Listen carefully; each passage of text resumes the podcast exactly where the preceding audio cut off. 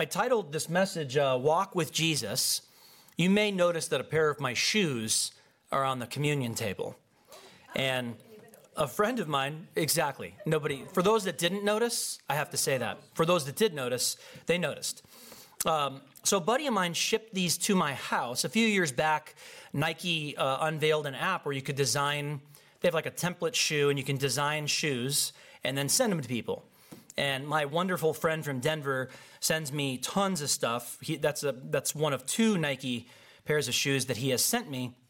But you might notice that they say W W J on them. And so I thought, man, they, they made a misprint. They forgot the D is what I, when I first got them, I go, W W J D. Of course, they left it off. Why wouldn't Nike? No. He actually intended to have me walk with Jesus and have a remembrance of it. That's why I brought the shoes up. Um, so you can do this, just so you know. You can you can design shoes and send them to people. I think this is an awesome, it's an awesome thing. So um, you guys all remember What Would Jesus Do bracelets. So that's what I thought it was supposed to be. But uh, last week, uh, Palm Sunday, we we talked about the account where Jesus is walking to Jerusalem with the disciples and some others. And he's telling them for the third time in the book of Mark, I have to, I'm going to die here. Like I'm I'm going to Jerusalem to die. Mm-hmm. And they're still kind of like, well, what about that position I was promised? And what about, like, what's it going to look like when you crush the Romans in a few minutes? What's it going to look like when we just come in and and and we absolutely demolish the Roman rule? Because you're the deliverer, right? You're supposed to deliver us from the oppression. And Jesus told them, it is necessary for me to go and die, but I will be raised on the third day. And we find ourselves on this morning of the third day, Luke chapter twenty-four. But I want to say this first. It's hard to process news we struggle with. In our culture, a culture of comfort, uncomfortable conversations, and I will tell you, I do not like them. I have, this job kind of lends itself to having at least a few a year, um, but I don't like having them. I don't like doing it. I don't like confronting people. I don't like, you know, telling, hey, we got to sit down and talk about something that's going to be super uncomfortable. But Jesus drops this bomb on them several times. It's not the first time that he says it. But when you and I hear news we struggle with, especially if the news is sort of like, hey, in a few weeks, things are going to be kind of rough. You're like, well, I better enjoy today then, so I don't want to think about that. And that's kind of how we, as Americans, live our lives.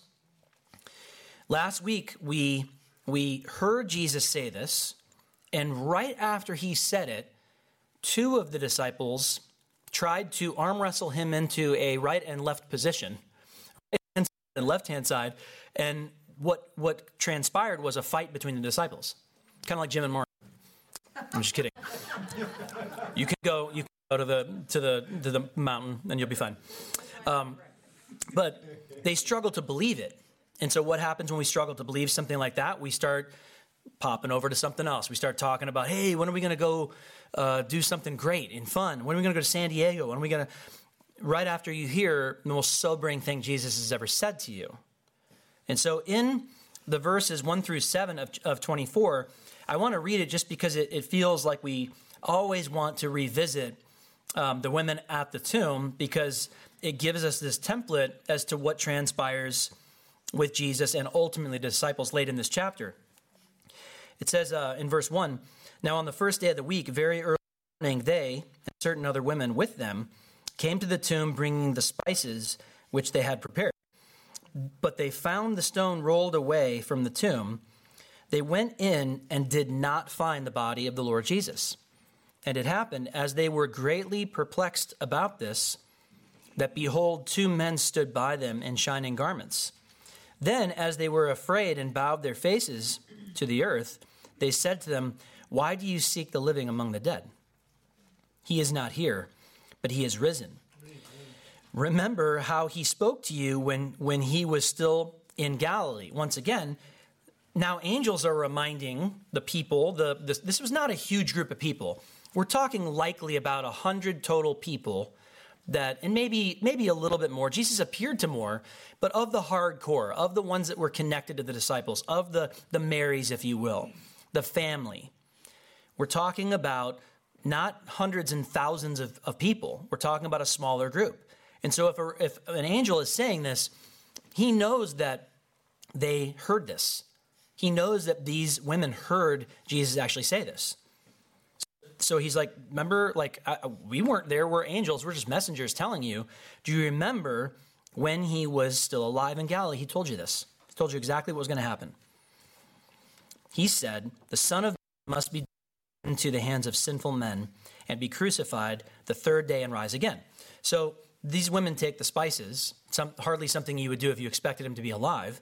They take burial spices, um, expecting the body to be there. Why is it that the disciples, these women that were super loyal to Jesus, why is it that nobody believed? Well, I, I believe they believed, but somewhere in the back of their brain, somewhere in the back of their, their heart was terrified. The, a, lot, a lot of Christianity is taking Bible scripture and getting it from the head to the heart, because that's where it starts to get feet. That's where it starts to get traction. So they believe and they don't believe. They believe and they're what I like to call unbelieving believers. I ripped that off from Mike Wells. Um, so he's not here. He's risen. He told you. He gently reminds the ladies. And I really want to spend the bulk of our time. I want to read the rest of this paragraph, but I really want to spend the bulk of our time on the road to Emmaus this morning. And they remembered his words. Then they returned from the tomb and told all these things to the eleven, Judas is gone, and to all the rest. There was other people there.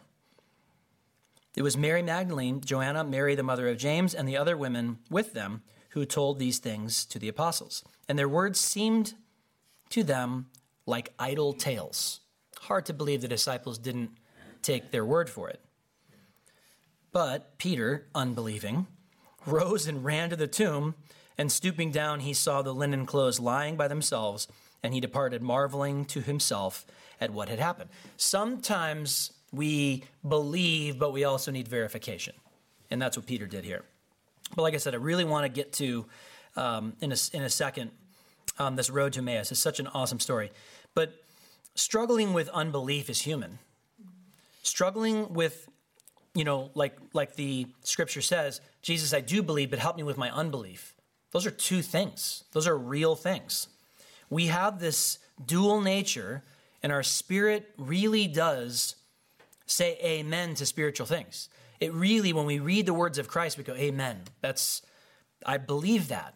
Like that's, that's what I, if I could put myself on autopilot, that's what the button I would push is red letter, follow, bam. Like the little Staples button, that easy button or whatever that thing was. Back when there were office supply stores. There's no more. There's no more. Um, so verse thirteen, now behold, two of them were traveling that same day to a village called Emmaus, which was seven miles from Jerusalem. And they talked together of all these things which had happened. So it was while they were converse, while they conversed and reasoned that Jesus himself drew near and went with them. But their eyes were restrained, so they did not know him. That seems like something outside, an outside influence is keeping Jesus hidden at the moment. Now, you can get into theology and talk about all that stuff. We're not going to do that. Don't have the time anyway. But there is definitely something about when God reveals something, the timing in which he reveals something. But in this case, two are processing. We only know one, one person's name here. There's a lot of guys that speculate um, as to what, who the other one was. But the scripture doesn't say it, so we'll leave it alone. Um, but but two are talking and processing this. I think it gets missed. When you and I think about the events of our day, when we think about what's a big deal in twenty twenty-three, April of twenty twenty-three, guys, we could talk at length about politics. And please stop me if I ever do from this pulpit. But I just mean like the problems that are out there in our world are immense. They are huge. They are weighing on people. People tell me regularly. They worry about stuff. Hey, I really worry about, hey, get your money out of this. Hey, get your mo- put your money in this. Go buy gold. Go hide in a cave. I, I get all of it, okay? I'm not going to go buy a cave and go hide in it and wait. But there are some people who are making these provisions, and there's there's people all over that are buying these compounds and whatnot. Crazy rural real estate. You'd be you'd be blown away at at some of the transactions right now. But they're processing this. they are talking about this. A Jewish buddy of mine said, um, he goes, Jews always hash stuff out verbally. They, that's, that's their culture. They hash this out. So they're talking about these things.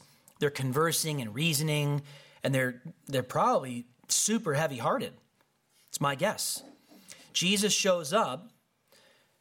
He's restrained, so they don't know him. Verse seventeen, and he said to them, what kind of conversation is this that you are having with one another as you walk and are sad? First off, a seven-mile walk. When's the last time you did that? This is a regular thing in their day. Two, three hours, somewhere in the neighborhood. Um, you can eat a whole lot of bread if you're willing to walk seven miles a day. And trust me, I wish I wish I had that kind of time. I wish I had that kind of discipline. But Jesus asks, asks them, what kind of a conversation is this? So it was a heavy and sad conversation, to be sure, because they're hashing out what happened. But lest you think that I don't know the rest of the story, then the one whose name was Cleopas answered and said to him, are you the only stranger in Jerusalem? And have have you not known the things which happened there in these days? Now, they're outside of the city. They're walking to Emmaus, to this village, about seven miles away.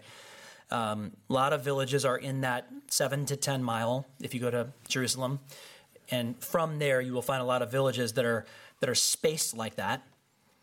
But this was such a big deal. And in our day of distraction, in our day of, of phones and screens and a million things to distract you, I always marvel when I go to an airport. I was at an airport not too long ago, a few weeks ago, and I'm wa- I'm just walking.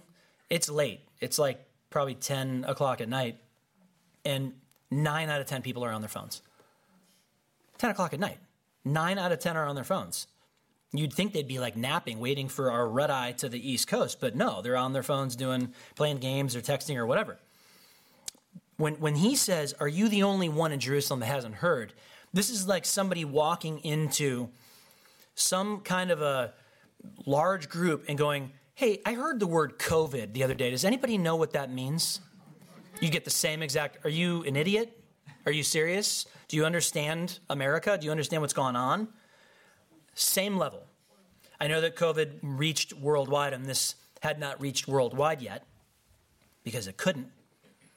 But this is how heavy. This is this is the only thing on anybody's mind. This is the only thing they're talking about. And so Jesus goes, what things?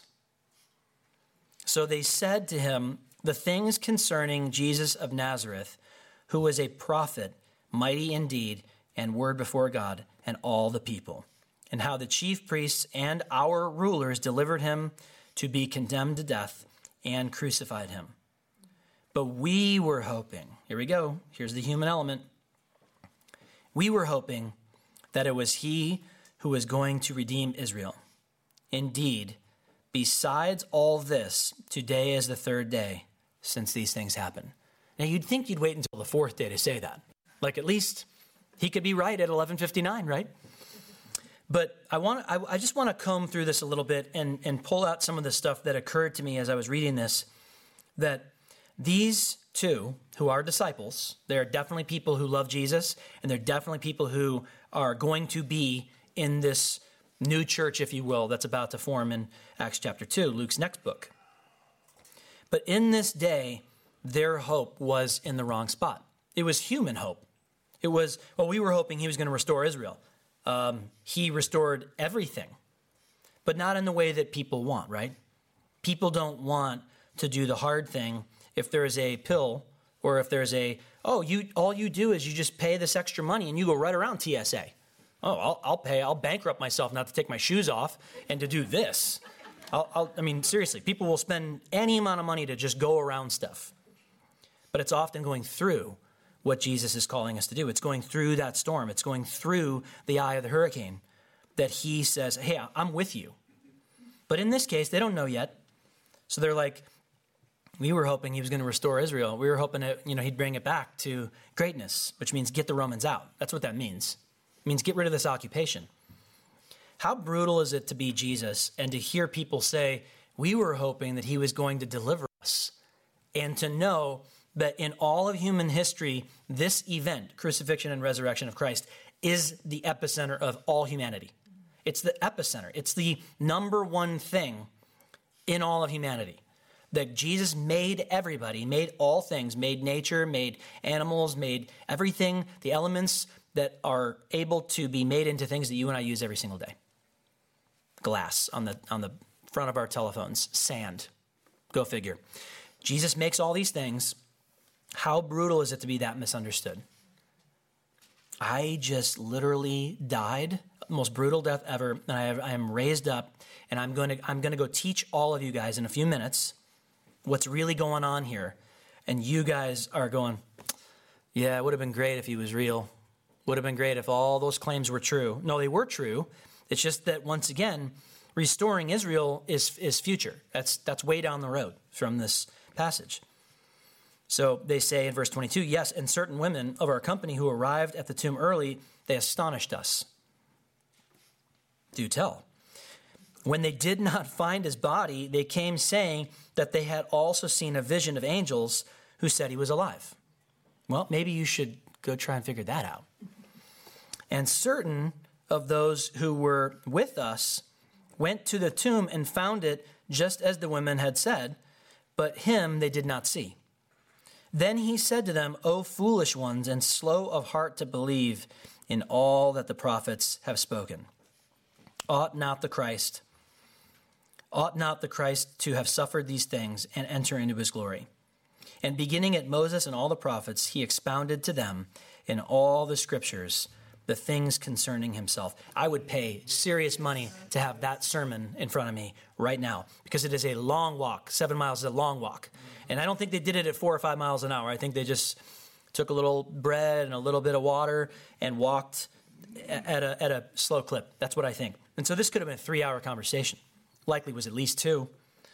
Jesus tells them all. He, he starts at Moses. He outlines, he, he, he lays out um, the Mosaic law, all of the law, all of the prophets. I mean, the law and the prophets to, to anybody who's Jewish prior to Luke, these gospels being written, was everything. The scriptures. That's what they were. That's what they would read in every every tabernacle or uh, every um, synagogue. There was a reading schedule, and you had to keep it.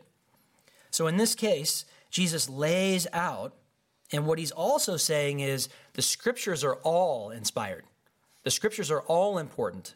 I know people who kind of like avoid the Old Testament because they're like, eh, it's the old, we don't we don't have to read that anymore. Why? Well, because we're not under the law. I know, but why wouldn't you read it? Why wouldn't you want to know what's in it? Why wouldn't you want to know how it ties in, how it um, announces the Christ? So Jesus does this for them, and he himself is expounding. He's he's he's expo- uh, expository preaching to these guys about all of the scriptures. Verse twenty-eight, then they drew near to the village where they were going, and he indicated that he would have gone farther. God of the universe is taking actual physical time with you. And he says, hey, you know, I could keep walking. And they're like, well, we're here. So in this, in this um, verse twenty-eight, this quote, seven mile walk, I love this thought. You can't walk far enough to wear out Jesus. With Jesus. Walk with Jesus. Those shoes are starting to get a little tired. And I probably need another pair. Hopefully he's not listening because he's probably already on the website. Making another. Um, what color? Oh, I, I do like black as it goes with everything. Just, you know, if you're asking. Just kidding. Just kidding. Don't, please don't do it. Um, but he, you can't you can't outwalk Jesus. You can't out-relationship Jesus. You cannot wear him out with your problems. He didn't he didn't um, rip them for for having issues, for, for being people. He said, why won't you believe in the scriptures? If you are waiting for the Christ, you're waiting for the wrong thing. You guys are waiting for him to crush the Romans, but you still have the sin. When Jesus used to heal people and heal them in the wrong order, according to the Pharisees, according to the Pharisees, that Jesus would say, hey, arise and walk, or your sins are forgiven. Mm, well, what if sometimes he flip-flopped it and said, your sins are forgiven. And they're like, how dare you? He's like, what's harder to do, forgive sin or heal somebody? They're both impossible for you and me, but not for the Christ. So their eyes are opened, and they, uh, verse twenty-nine, but they constrained him, saying, abide with us.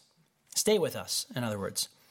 for it is toward evening, and the day is far spent. And he went in to stay with them. Now this is where it gets super interesting. Uh, verse thirty, now it came to pass, as he sat at the table with them, that he took bread, blessed and broke it, and gave it to them. Then their eyes were opened, and they knew him. And he vanished from their sight. Perfect timing. But I find it very interesting. There's people who kind of pick at this, and they go, well, was it the way he broke the bread? I don't think these guys were at the Last Supper. So, no, I don't think so. But I think it's the idea of when they were ready.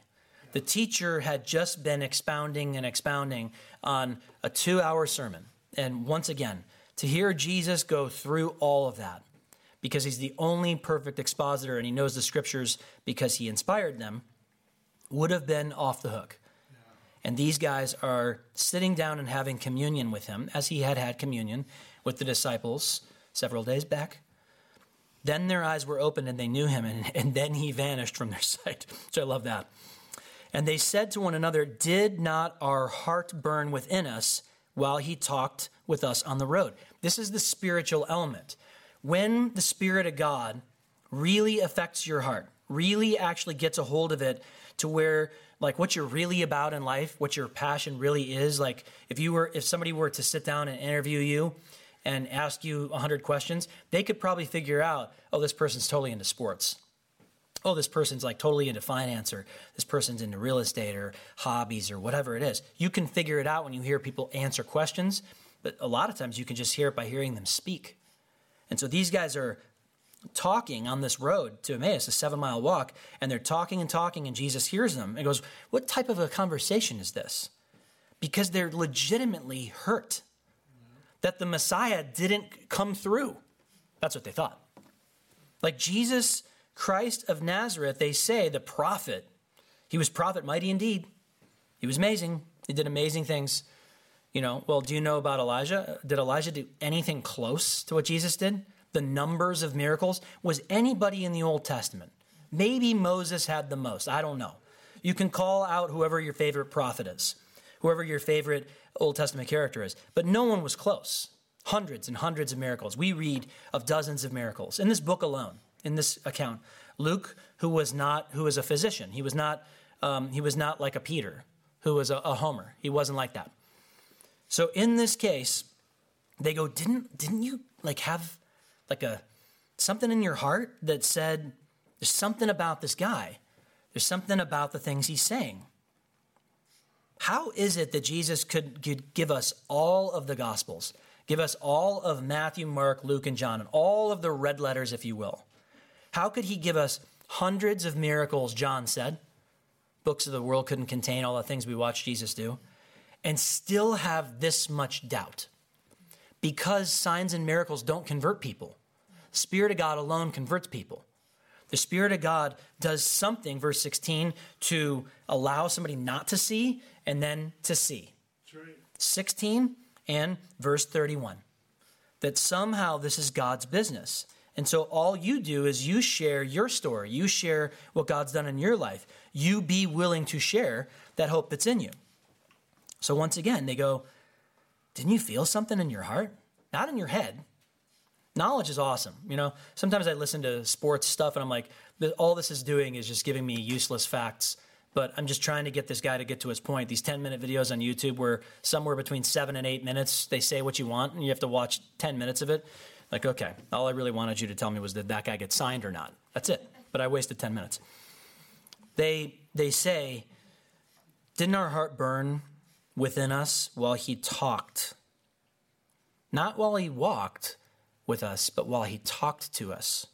Something about the words of Christ did something to their hearts that made them ready, so that when Jesus unlocked that, as he does late in this book, in this chapter, unlocks, and in Acts chapter two, hey, receive the Holy Spirit. Something happened while they were walking and while he opened the scriptures to us. So they rose up that very hour and returned to Jerusalem and found the eleven and whose and those who were with them and gathered together, saying, the Lord has risen indeed and has appeared to Simon. They knew this. Apparently it wasn't enough to hear four or five women say what they said, but Peter had to be like, I got to verify this. Trust but verify, President once said. Um, and they told and they told about the things that had happened on the road and how he was known to them in the breaking of the bread. Once again, communion is a special thing. You guys know, anybody that's been around church a while knows that communion is not something you take lightly. It's not the styrofoam wafer that Jim's been serving us lately. It's not about that. Sorry, Jim. Um, it's not the cran grape, you know, when we could be doing Welch's grape. It's not that. It's about what it represents. Jesus, on his way, said something to the effect of, "Who doesn't he, he who does not eat my flesh and, and drink my blood it has no, basically has no part of me." I paraphrase. A lot of people were like, ooh, say something a little more polished. We need to run that through the P R firm. That does not, that's not going to go over well in Jerusalem. But Jesus was not was not about things going over well in Jerusalem. That was definitely not about this visit uh, in the account of Luke. But in this case, you know, they said, did our did our heart not burn within us? God's word is so powerful, and it is so important for us, the teaching and instructing and convicting us of sin. I believe they were probably convicted in their hearts of, why didn't we say something then?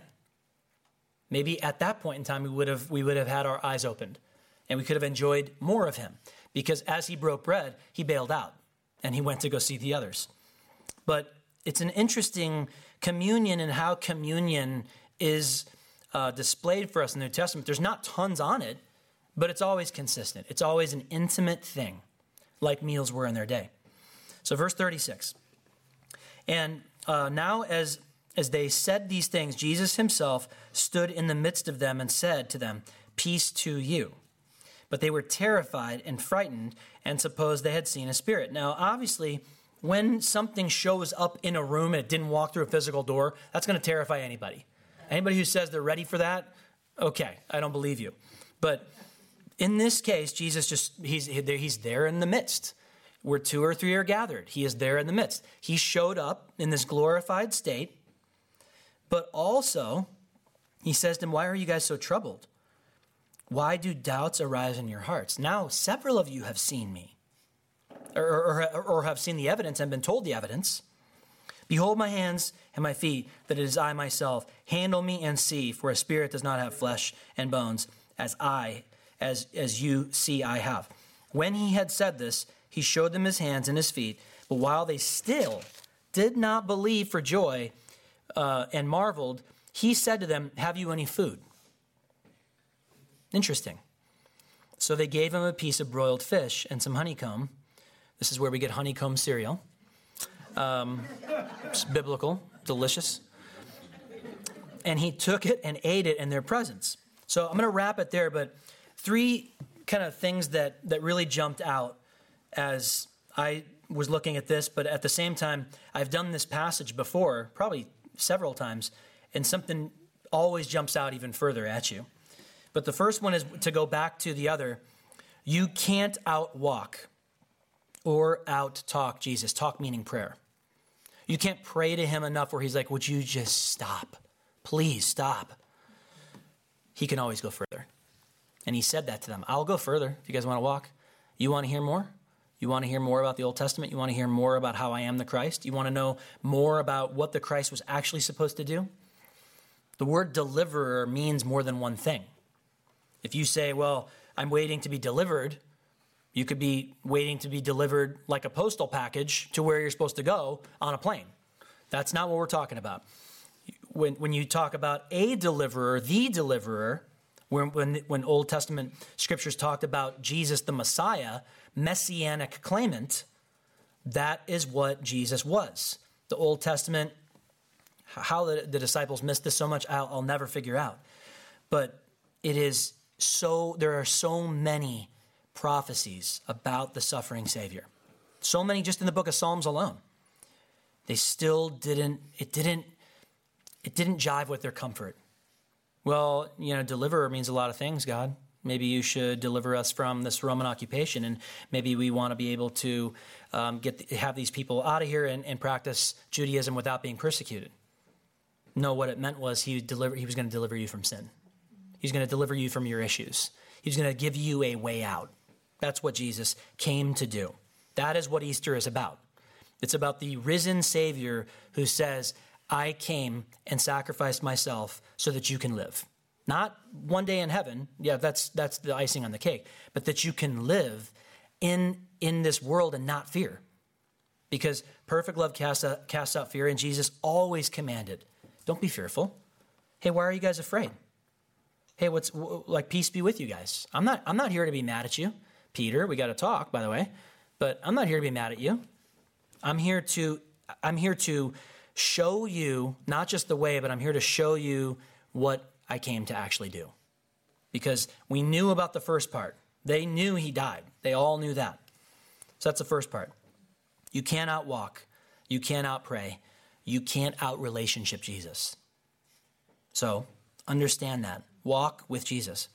Secondly, whatever struggle, unbelief, trial, invite him into it.